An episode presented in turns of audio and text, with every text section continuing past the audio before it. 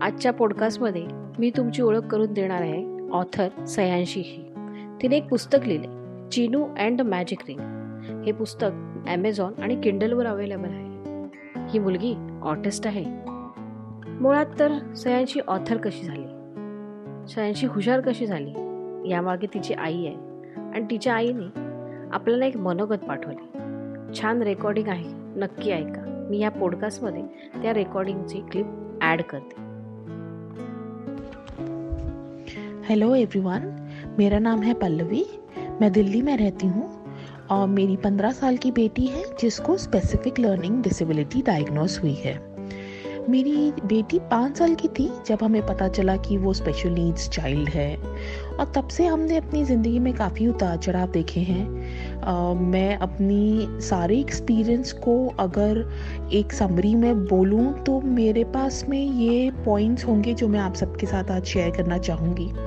सबसे पहली चीज़ की लिमिटेशंस हम सब में हैं। आप में, मुझमें, सब में। तो सिर्फ़ इसलिए क्योंकि हमारे बच्चे को स्पेशल नीड्स बच्चा चाइल्ड बोला जाता है इसका मतलब ये नहीं है कि वो कुछ ज़िंदगी में अचीव नहीं कर पाएगा। हर बच्चा यूनिक होता है, हर बच्चा डिफरेंट होता है। हाउ एज अ पेरेंट ये हमारा काम है कि हम उसे एक ऑल राउंड एक्सपीरियंस दें।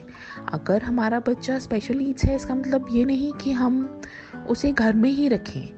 बाहर लेके जाइए, जैसे बाकी बच्चे हैं, पार्क में खिलाइए मूवी दिखाइए मॉल लेके जाइए शॉपिंग कराइए। ये सारी चीज़ें एक बढ़ते बच्चे के एक्सपीरियंस के लिए बहुत ज़रूरी है।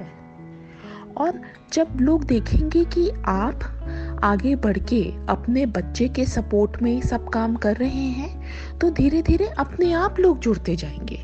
और जो एक ऑकवर्डनेस हमें लगती है कि बाहर जाएगा, हमारे बच्चे ने अगर कुछ बिहेवियर प्रॉब्लम आई तो बच्चे, लोग, बाकी लोग कैसे रिएक्ट करेंगे, वो धीरे धीरे अपने आप नॉर्मलाइज हो जाता है।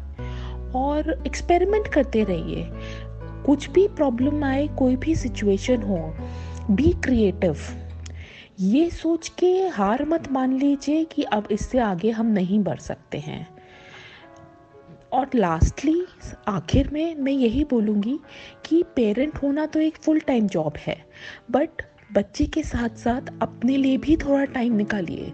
जब आप खुश होंगे तो बच्चा भी खुश होगा। इसलिए आपको अपने बच्चे के लिए तो काम करना ही है लेकिन उसमें अपने आप को मत भूलिए।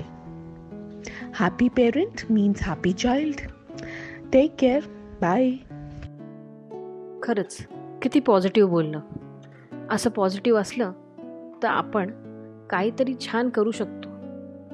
आपल्याबरोबर दुसऱ्याही मुलांना मदत करू शकतो. मदत करण्यासाठी बऱ्याचशा गोष्टी आहेत. होम रेमेडी होम रेमेडीमध्ये काय करायचं हे तुम्हाला मी सांगते. होम रेमेडीमध्ये आपण आपल्या मुलासाठी एक टाईम टेबल बनवूया. एक स्केड्यूल बनवूया. ज्या स्केड्यूलमुळे तो कधी उठणं कधी खेळणं काय करणं ह्या गोष्टीची त्याला सवय लागेल. एखाद्या गोष्टीला फॉलो करणं ह्याची सवय होत जाईल. आणि ते फॉलो करत असेल तर त्याला रिवॉर्ड नक्की करा. पालक असल्यामुळे मुलांची स्ट्रेंथ आणि विकनेस हे आपल्याला माहिती असतं. तर त्याच्यावर आपण काम करायला पाहिजे. आणि होम रेमेडी ही राईट आहे. आपली मुलं कशात कमी आहेत या गोष्टीवरती आपण काम केलं पाहिजे.